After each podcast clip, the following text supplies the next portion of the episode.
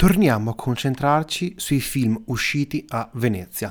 In particolare oggi parliamo di Qui rido io, di Mario Martone.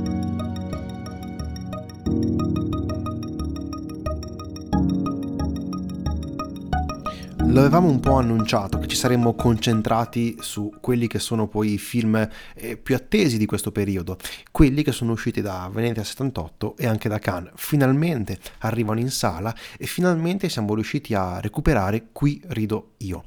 Partirei subito dalla trama. Allora, siamo a inizio del Novecento a Napoli e seguiamo il personaggio principale protagonista che è Edoardo Scarpetta attore e commediografo e che interpreta uh, Shasha Mocca, se non sbaglio il nome, che è figlio di Shasha Mocca che è il suo personaggio principale, grazie al quale è andato a uccidere metaforicamente Pulcinella. Seguiamo le vicende di questo personaggio nel bene e nel male e in tutti i suoi, diciamo intrighi, ma in tutte le sue eh, relazioni non dette all'interno della sua famiglia che piano piano si espande sempre di più e soprattutto lo andiamo a seguire per dei momenti durante la diatriba legata ad Annunzio, il quale lui fece un lui voleva fare una parodia, D'Annunzio gli aveva dato il consenso ma non scritto, lui ha fatto la parodia e D'Annunzio l'ha denunciato. Ecco, sì, questa cosa è un po' un, un, motivo scatenante di quello che risulta essere poi il film, che è ben più denso, è un film estremamente ricco di personaggi, di situazioni, di evoluzioni. E è un film biografico perché noi seguiamo principalmente Edoardo Scarpetta e seguiamo soprattutto la sua famiglia. La sua famiglia incredibilmente allargata. Mario Martone torna a lavorare su uno prodotto derivato da Edoardo De Filippo, perché ricordiamoci che Edoardo De Filippo è uno dei figli, eh, seppur non riconosciuto di Scarpetta, e torna a lavorare perché il suo film precedente eh, era Il sindaco delle Rione Sanità, tratto da un'opera teatrale di Edoardo De Filippo. Quindi sta creando una specie di scarpetta Edoardo De Filippo Cinematic Universe, se volessimo fare una, una battuta. La cosa però interessante di questo film è che eh, seguendo questo personaggio andiamo a, sullo sfondo ad osservare un'Italia veramente molto lontana e una cosa che mi ha particolarmente colpito è che non ci sono molti film tutt'oggi che vanno a raccontare quell'epoca ci troviamo ad inizio del Novecento e ci sono ancora le carrozze e ci sono ancora eh, i teatri eh, pieni di gente, ma soprattutto è un'epoca in cui il teatro è la modernità.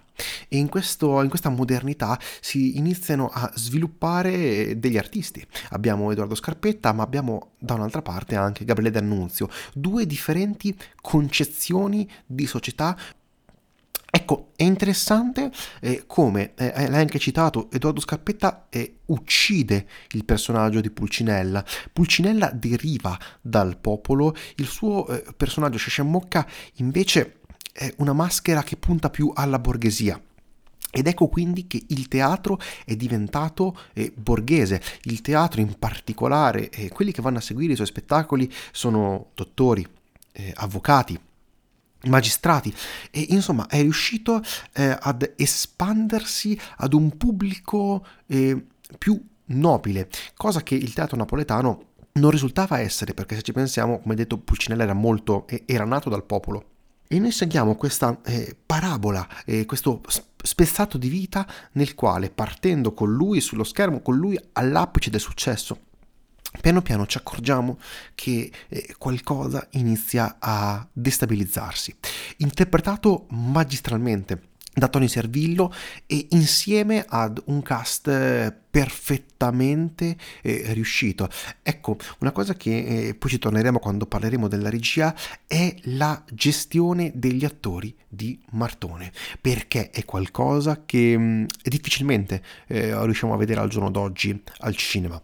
È un film che merita la sala? Sì, merita sicuramente la sala e merita di essere visto su un grande schermo.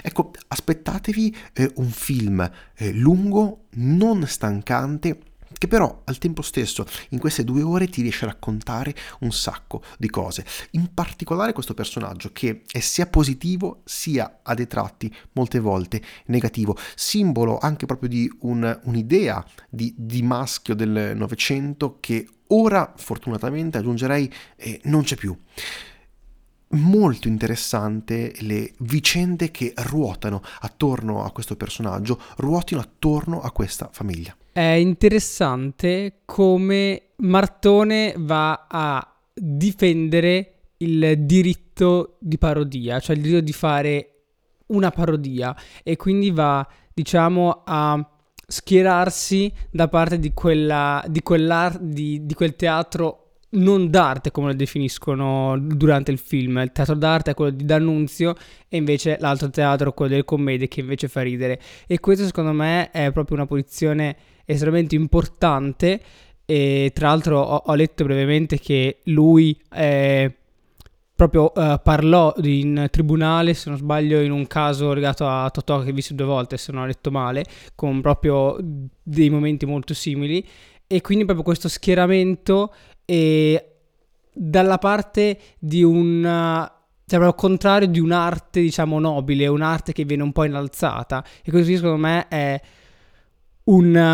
un'ideologia molto importante soprattutto per combattere eh, diciamo l'oppressione anche artistica e ideologica che poi avvenne negli anni a seguire che sto parlando del fascismo. Quindi questa Uh, anche il giorno d'oggi, secondo me, con questo film vuole abbastanza comunicare il non schierarsi tutti da una, da una stessa parte ideologica perché magari potrebbe essere semplice, però è sbagliato perché vai a perdere il resto e quindi diciamo che vai a attuare del fascismo anche all'interno dell'arte.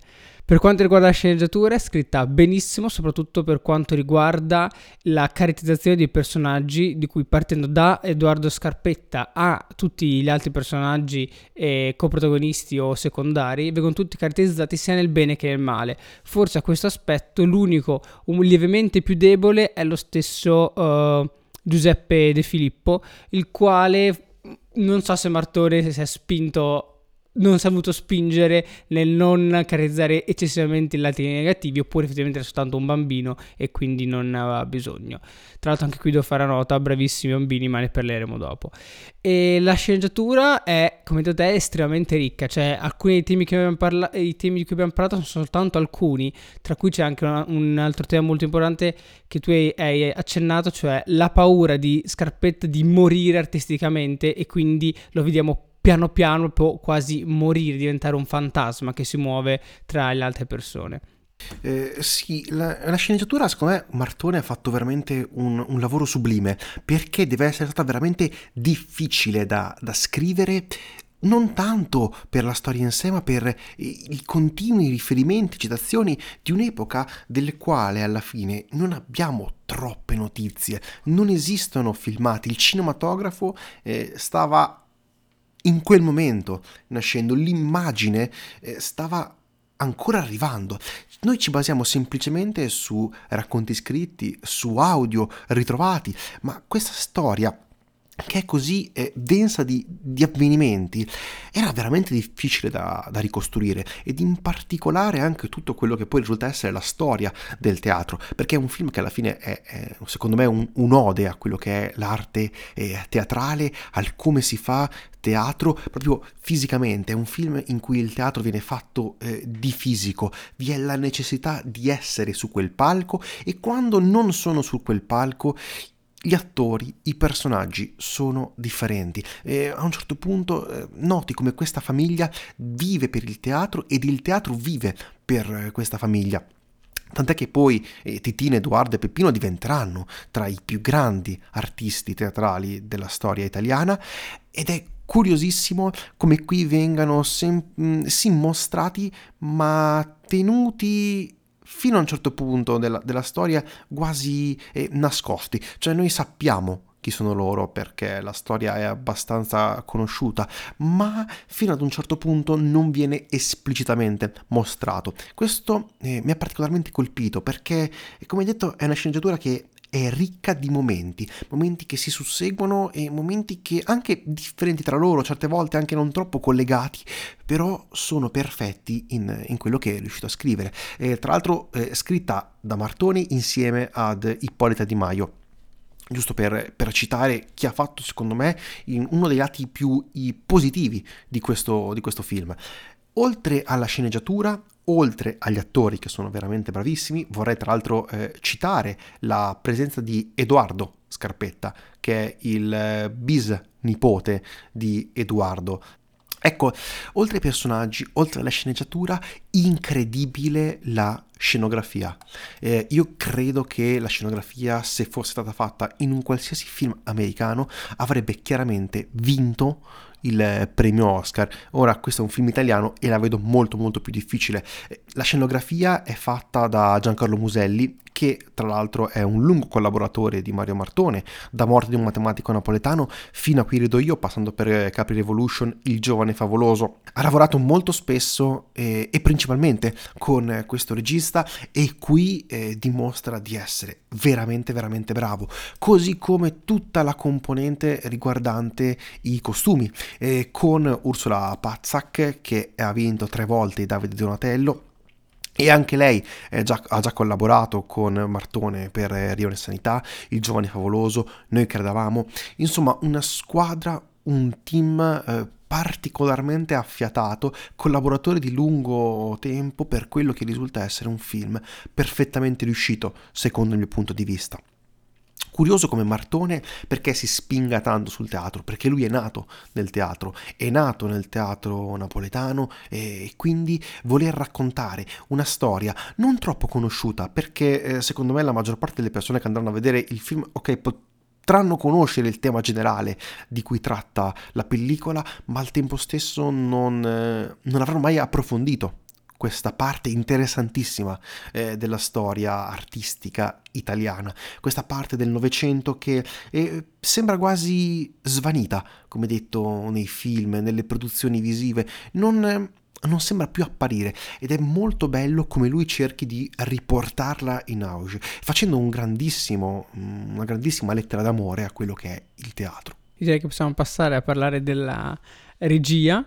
Io gli faccio i complimenti secondo me a delle lodi, devo fare delle lodi e una critica. Inizialmente è girata molto bene, soprattutto perché, per quello che percepivo io, ha cercato di differenziare quando eh, era in scena uno spettacolo, quindi riprendeva gli attori che stavano recitando sul teatro, in cui spesso teneva la camera più fissa, più ferma, e mentre quando ero, fu- quando ero fuori dal, dal palcoscenico, la camera è era più incline al, al, movimento, quindi con panoramiche, se non proprio a, con degli seguimenti, non so, con stabilizzatori oppure addirittura a spalla. E questo ti dà proprio un distacco tra quando mettono in scena uno spettacolo e quando invece eh, sono, è il personaggio di tutti i giorni, perché, anche, perché questa è una caratteristica importante del personaggio di Edoardo Scarpetta, che sul palcoscenico è eh, Frice e, e, e Shashamocca e quindi quello buffo che deve far ridere, però fuori lo, lo, già da prima scena capiamo che invece è non tiranno, però è abbastanza autoritario, ecco. E quindi anche questa differenziazione ci aiuta molto e secondo me e porta spettatore a, a, seguirlo anche nel voler eh, identificare momenti che sono sul teatro e fuori dal teatro. Altre anche altre scene, altri momenti, ci sono delle scene molto interessanti al realistico che fa dei paragoni in punti proprio tramite, cioè con eh, la fantasia di eh, Edoardo Scarpetti rispetto a quello che vede, non dico niente perché è molto, fa molto ridere, mentre la critica che gli faccio è che talvolta ci sono alcune inquadrature che e secondo me non reggono, muoiono subito, cioè sono molto brevi, brevissime e forse quelli è un po' un'indecisione perché sono tante, talvolta ci sono tante inquadrature, alcune molto brevi che mi chiedo per, cioè, perché le hai girate e perché le usate, fai prima a non usarle se sono inquadrature che muoiono eh, subito. No, una cosa che secondo me dobbiamo differenziare è la regia dal punto di vista più cinematografico e la gestione degli attori, che fa parte della regia. Che, che, è, se- che è sempre regia. Beh, la regia attoriale non ne ho parlato perché secondo me è sublime. Lui venendo anche dal teatro, a quanto pare non ha nessuna difficoltà a gestire anche 20 attori in una scena, tipo. È, è quello che mi ha più colpito di questo film, eh, la capacità di gestire così bene attori che devono interpretare altri personaggi all'interno del film e lo devono fare insieme. Il cast è veramente ricco di persone, avranno collaborato almeno, secondo me, 20 attori che comunque possono definirsi eh, non come protagonisti ma, ma, al tempo stesso hanno un'importanza fondamentale nella, nella storia perché lui eh, rimbalza con, sempre mantenendoci eh, come, come, sole centrale eh, il personaggio di Tony Servillo e attorno a lui orbitano tante diverse storie orbitano tante diverse famiglie che poi hanno vari collegamenti tra di loro e tutto questo eh, movimento dei personaggi è perfettamente è riuscito e tarato benissimo. È un film incredibilmente equilibrato eh, perché eh, fare un film biografico eh, così al tempo stesso interessante che però ehm, non, non annoi è difficile, è veramente complesso e lui riesce a essere in questo eh, equilibrio perfetto attori sono gestiti benissimo. La telecamera invece mh, mm, ho magari qualche più dubbio, ma al tempo stesso non posso neanche farne, fargliene un cruccio perché parliamo di un'opera talmente eh, difficile che secondo me ci sta a concentrarsi di più eh, su quella che è la parte recitativa, proprio perché è un film sul teatro, è un film sulla recitazione. E quindi la telecamera certe volte fa il suo lavoro, non lo fa in maniera magari eccelsa, eh, non è con le inquadrature che ti vuole stupire, ma è con le storie che vuole raccontare e da questo punto di vista ci riesce perfettamente. Ora ti vorrei chiedere, eh, la fotografia invece, come l'hai trovata? Allora, fotografia, ah, sono andati a cercare di Renato Berta e un, un direttore di fotografia uh, storico poiché è del 45 e per fortuna per chi lavora in quest'ambito sta iniziando a lavorare un po' meno, se no faceva 3, 4, 5 film all'anno. Anche e quest'anno ha fatto due. Compl- quest'anno ha fatto due ha fatto il buco di Fran Martino, magari riusciremo a parlarne in futuro. E, ehm, la fotografia è a me è sembrata giusta, cioè dava la giusta atmosfera a, alle scene. Per certi aspetti era anche abbastanza classica, non era uh, chissà quale ricercata, però ci stava con quello che veniva uh, messo in scena. Quindi, soprattutto nei momenti eh, fuori dal teatro, era una fotografia molto, molto piacevole, con dei contrasti di colori molto interessanti e molto piacevoli. Forse eh, con come, concord- come concordiamo, gli unici momenti un pochino più difficoltosi sono quando ehm, Edoardo Scarpetta cammina eh, per Napoli, le uniche scene eh, in esterno, quasi una delle pochissime scene in esterno, e lì c'è quella luce che ricorda molto luce eh, alogena. Secondo me lì non so, forse per un motivo produttivo non hanno potuto ricreare perfettamente, c'era questa luce comunque molto arancione che e esula un po' dal resto dei colori del film, perché comunque il film presenta, cioè è molto colorato, col- colori molto vividi, soprattutto anche data la scenografia, quindi la fotografia va a risaltare questi aspetti della scenografia. Lui in queste scene, in giuste due inquadrature, che rimane un po' così perché è molto diverso dal resto. Un'altra cosa che mh, vorrei aggiungere, eh, concordando pienamente con la fotografia, è l'utilizzo di Napoli. In questo caso Napoli non viene mostrata quasi mai, ci sono pochissime inquadrature in esterno che mostrano quello che è eh, Napoli a quell'epoca. È tutto girato in interni, bellissimi interni, interni e teatro, e il che l'ho trovato particolarmente adatto alla storia, perché è una storia teatrale, è una storia che deve svolgersi in quello spazio ben definito, su quel palco e dietro il palco. Ci sta che secondo me Napoli passi sì in secondo piano, eh, ma al tempo stesso sia presente eh, dalle finestre, dai suoni, dai rumori, dalle persone. Napoli c'è, ma non è eccessivamente presente.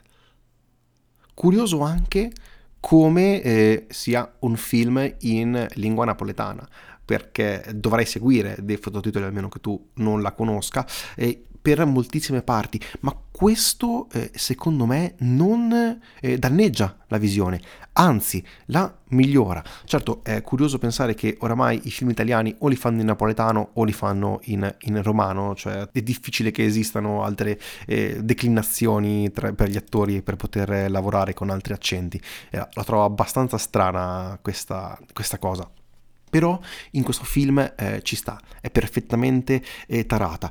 Un'altra cosa molto interessante tra questi personaggi, e vorrei citare anche una, una, piccolissima, un cameo, una scena molto importante secondo me, è quella di Benedetto Croce. E Benedetto Croce arriva piano piano a mostrare secondo me quello che è il momento di Scarpetta, cioè il momento in cui si accorge di non essere più sulla cresta dell'onda. Il mondo sta cambiando, non tanto non solo dal punto di vista teatrale, ma anche perché nasce il cinema nasce il cinematografo, iniziano a evolversi quindi gli attori e Edoardo Scarpetta un po' si sente lasciato indietro. Tutto il mondo va avanti e forse il suo periodo sta terminando. Attenzione però, non è un film, e qui lo posso dire senza voler far spoiler perché è una storia nota, non è un film negativo. Non è un film che termina lasciandoti mm, una sensazione negativa. È un film anzi molto molto positivo ed è incredibile come eh, il protagonista e l'antagonista alla fine siano la stessa persona, perché noi ruotiamo attorno a Edoardo Scarpetta e conoscendolo a 360 gradi ci accorgiamo sia dei lati positivi sia degli aspetti negativi di quello che è stato un, un grande artista. Direi che con questo possiamo concludere qui questo episodio, se tu non hai altro da aggiungere. No, credo che sia... Già, abbiamo parlato tutto, se continuiamo inizio a fare spoiler, quindi possiamo fermarci qua. Beh sì, è, secondo me è un film che va vissuto, è un film che va visto in, in sala, si può vedere secondo me anche in, in, televisione, però restituisce secondo me un, un'emozione differente quando guardi quelle bellissime inquadrature fatte sul palcoscenico su un grande schermo come, come, credo tutti, credo che mi, mi, sto ripetendo anche troppo. Ah, una cosa, eh, ci sono delle, dei titoli di coda. Ci sono sì, delle scritte a schermo e siccome oh, oh, è un po' una cosa ricorrente, cosa ne pensi? Facevo finta di niente io e diciamo che la prima non mi ha dato fastidio perché dai, era la prima. La terza, già la seconda e la terza storcevo il naso, però glielo facevo andare bene perché comunque era una storia dava una sorta di conclusione per certi aspetti che non aveva concluso nel film, era una storia vera. Boh, diciamo che ho chiuso uno o due occhi in quel momento. Quindi piano piano anche tu stai cambiando idea lentamente su questa cosa. Vedi- vediamo il prossimo film che lo fa quando, quanto lo insulto. È giusto, prima o poi eh, vediamo quale sarà il, il livello della tua antipatia per, per, i titoli di coda. In questo momento diciamo giudizio sospeso. Dai, direi di eh, chiudere qui, brevi disclaimer finali, ci potete trovare su Instagram, Effetto Vertigo Podcast, potete scriverci eh, Effetto Vertigo Podcast, chiocciolagmail.com, ci trovate su qualsiasi qualsiasi piattaforma di podcasting. Non mi resta che ringraziarvi. Io sono Tommaso. Io sono Aurelio. E questo è l'effetto Vertigo. Grazie, arrivederci.